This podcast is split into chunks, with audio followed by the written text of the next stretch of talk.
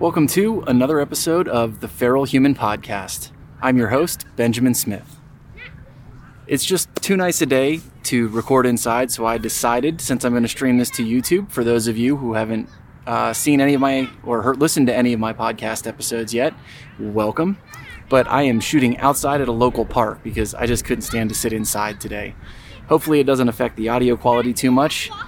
This is an experiment. We'll see how it goes. Let me know what you think but this is episode three. And today I want to talk about the disconnect from nature that's so prevalent in the developed world. So, here in the Western world, we tend to think of ourselves as separate from nature. We're here and nature's there. And there are several key things that I think really highlight that effect. Number one is our dwellings. There is they're little self-contained bubbles perfectly climate controlled to the point where now we shrink wrap them with Tyvek. And I know that's to save on energy costs and everything, but to me it's it's a little weird creating this sort of virtual world. There really isn't any movement of air. It's a constant temperature, the humidity's constantly regulated. It feels like a very sterile environment to me, it's always felt like a virtual world, and I've always been more comfortable outside to the point where being out in the woods feels more like home than being any house I've been in as long as I can remember. All of this time inside has kind of an interesting effect that I've always kind of chuckled at, but it's really very telling to what this controlled environment does to us biologically. Every year, I've worked outside for most of my life. We'll just start with that. I ran a paintball field for eight years. I worked for a utility company for 12 years. So I spent a lot of time outside working. And every year I hear the same thing. In the wintertime, it's really cold. People complain about how cold it is and they say they can't wait for summer. Then summer rolls around and it's really hot and humid, at least where I was in Virginia. And then everybody complains about how hot and humid it is and they can't wait for fall. It's like people just don't have this ability to adjust to any temperature other than you know, the perfect climate controlled indoor environment because that's all they ever spend time in. And because I was outside so much, neither neither of those really bothered me too much until it got to extremes. You know, I'm talking like teens and single digits for the cold and up over 100 degrees with like 100% humidities when I started getting uncomfortable. But even then most of that was in the heat because I had to wear too much clothing for work, or in the cold because I screwed up and didn't bring enough clothing for the cold. Otherwise, I always didn't have a problem with the weather outside. And if you follow Wim Hof, I've been doing the Wim Hof 10 week, uh, his 10 week course here recently. And what I've noticed is your body adjusts very well to exposure to different environments. When you're regularly exposed to it, your body takes steps to adjust and makes those things more tolerable. But when you're never exposed to it, your body just doesn't get used to it. So it's almost like your body needs this stimulation from nature to be a complete being. You can't be a fully developed human without these stressors of up and down, hot and cold. They help shape your biology and make things worse. Work. The other interesting effect I've noticed that basically being indoor dwellers has caused is that this idea that nature is out to get you you know, people going out camping expecting to get attacked by bears or wolves or lions or these creatures just looking to come get you. If all these critters were looking to live on humans as a staple of their diet, they'd all be starved out because it doesn't happen very often. There's the occasional animal attack in the US, but it's extremely rare. There are places where these attacks are more likely, still rare, but more likely. And for most, at least speaking for North America, most of North America, the likelihood of these attacks happening are what we would call statistically irrelevant. The odds of them happening, basically, they won't happen to you. Um, so, this whole concept of everything in nature is out to get you comes from our our comfort in our little virtual bubble, and the idea that everything outside of that bubble is dangerous. And that, that's from a lack of knowledge. You know, we don't have experience with the natural world the way that we used to, even a couple hundred years ago. With climate control, we have no need to, to move around. We can stay comfortably in our houses. And now, with the modern shipping world, we don't even have to leave our store our houses to go to the grocery store anymore. Everything, literally everything you need can be dropped off at your front doorstep. So it's becoming even more of a virtual world rather than less. And in order to undo that, you really have to take conscious steps to change your relationship with nature. And in that regard to nature, I would like to talk about our relationship to food. I can remember a time, and I still chuckle about this, where I was with some people, and I was these these were people who didn't have as much experience outdoors as I did, and I was we were walking, and there was an apple tree, and this is in you know a suburban area, and I reached up and I pulled an apple off and started eating the apple, and a number of the people in the group started freaking out. They were worried I was going to get sick or that I was going to get some weird disease or that the apples weren't safe to eat because they didn't come from the grocery store. When in effect, the apple that I just picked was probably far safer to eat and far more nutritious than anything you can buy in a grocery store. We have a very strange relationship with our food now. We don't even know where our food comes from.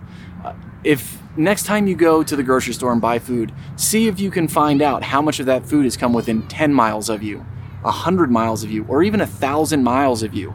You'd be surprised to find, depending on where you are in the country, some of that food has traveled thousands of miles to get to that grocery store. And I'm not here to talk about sustainability or anything like that. I just want to talk specifically with our relationship to food. When you don't know where your food comes from, how can you you know anything how, how can you have a relationship with that food? There is no relationship. You haven't done anything to get that food. You can't know that food. In most cases this food isn't even native to your environment. So knocking on the idea of there is no separation between humans and nature rather than the idea that nature is out there and humans are here if you think about eating food, what you do when you eat food is your body breaks that food down and it turns it into its base components, which your body then integrates into itself. So if you think about it that way, there is no separation between you and nature. You are the sum of everything you've consumed in your life the air you breathe, the water you drink, the food you eat. That has all shaped your composition. It's created your physical vehicle. It's always kind of strange to me to be able to go to the grocery store in the middle of winter and buy fresh fruit. There's no way that that fresh fruit has come from anywhere nearby. It's probably shipped up from south of the equator where it's that season. And even then, that food is usually picked before it's ripe because it has to survive that journey. Even the varietals that are in the grocery store are designed more to survive shipping and have a long shelf life than to be nutritious. That's because the more fruit that goes bad, the less money producers make.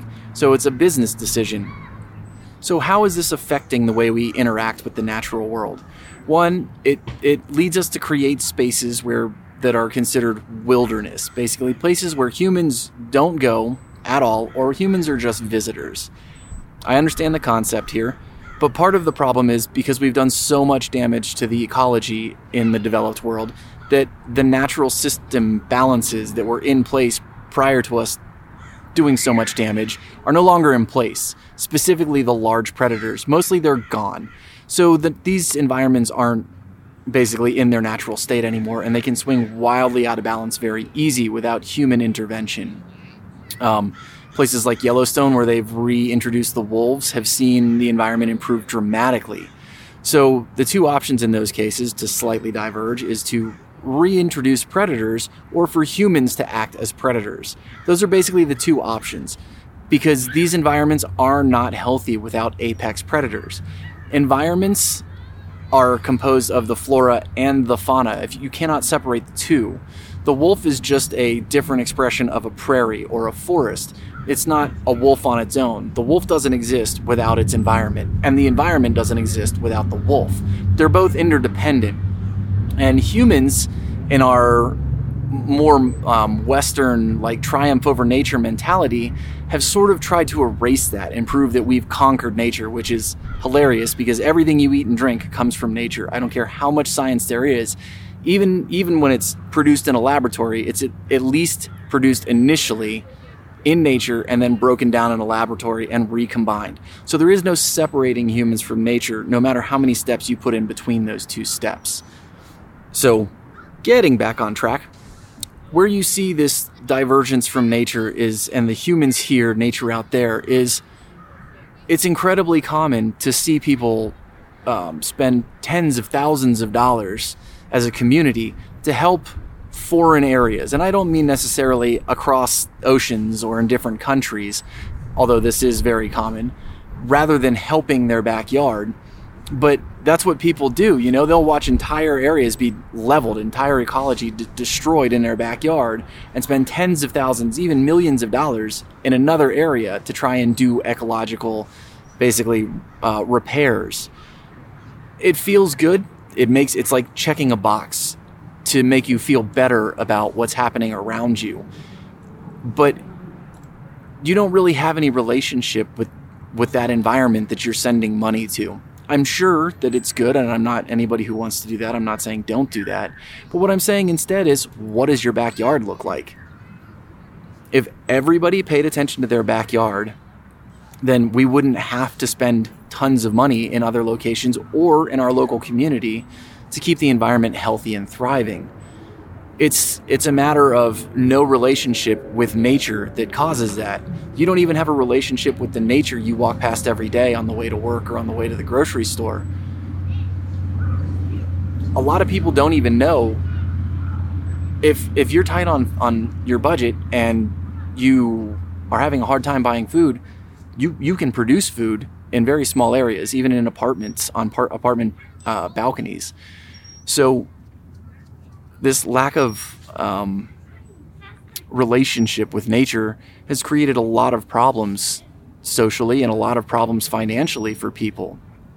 Growing food is like printing money, and it's gaining and producing food was the job of humanity, the only job of humanity for hundreds of thousands of years. It's only recently that we have had the luxury of not having to procure our own food going to work to get money to buy food is kind of a strange system historically for humanity. So, my sort of challenge to you is take a look at your nature, your relationship with nature. Are you an inside dweller? Do you produce any of your food? Do you buy all your food from the grocery store? Maybe you don't even cook and you eat out and you have almost no relationship with your food other than the consumption of it um, see if you can improve that just a tiny bit. Maybe instead of eating out all the time, cook twice a week. Maybe go to the grocery store and try and find stuff that was produced more locally, or take the next step and grow something in your backyard. I personally like to start with herbs when I'm growing. They're usually really hardy, harder to kill than other plants. You can use them all the time, and fresh herbs are far superior in flavor to other purchased herbs, and frankly, herbs for their size are one of the more expensive things you can buy in the grocery store. So try producing some herbs. And then from there, see what else you can expand. You'd be amazed what you can produce with relatively little input. And most people, once they get into it, tend to take a certain satisfaction in being able to uh, create some of the stuff that they put into their bodies. Anyway, that is my thoughts for today. I'm sorry this podcast is a little weak, uh, a week late.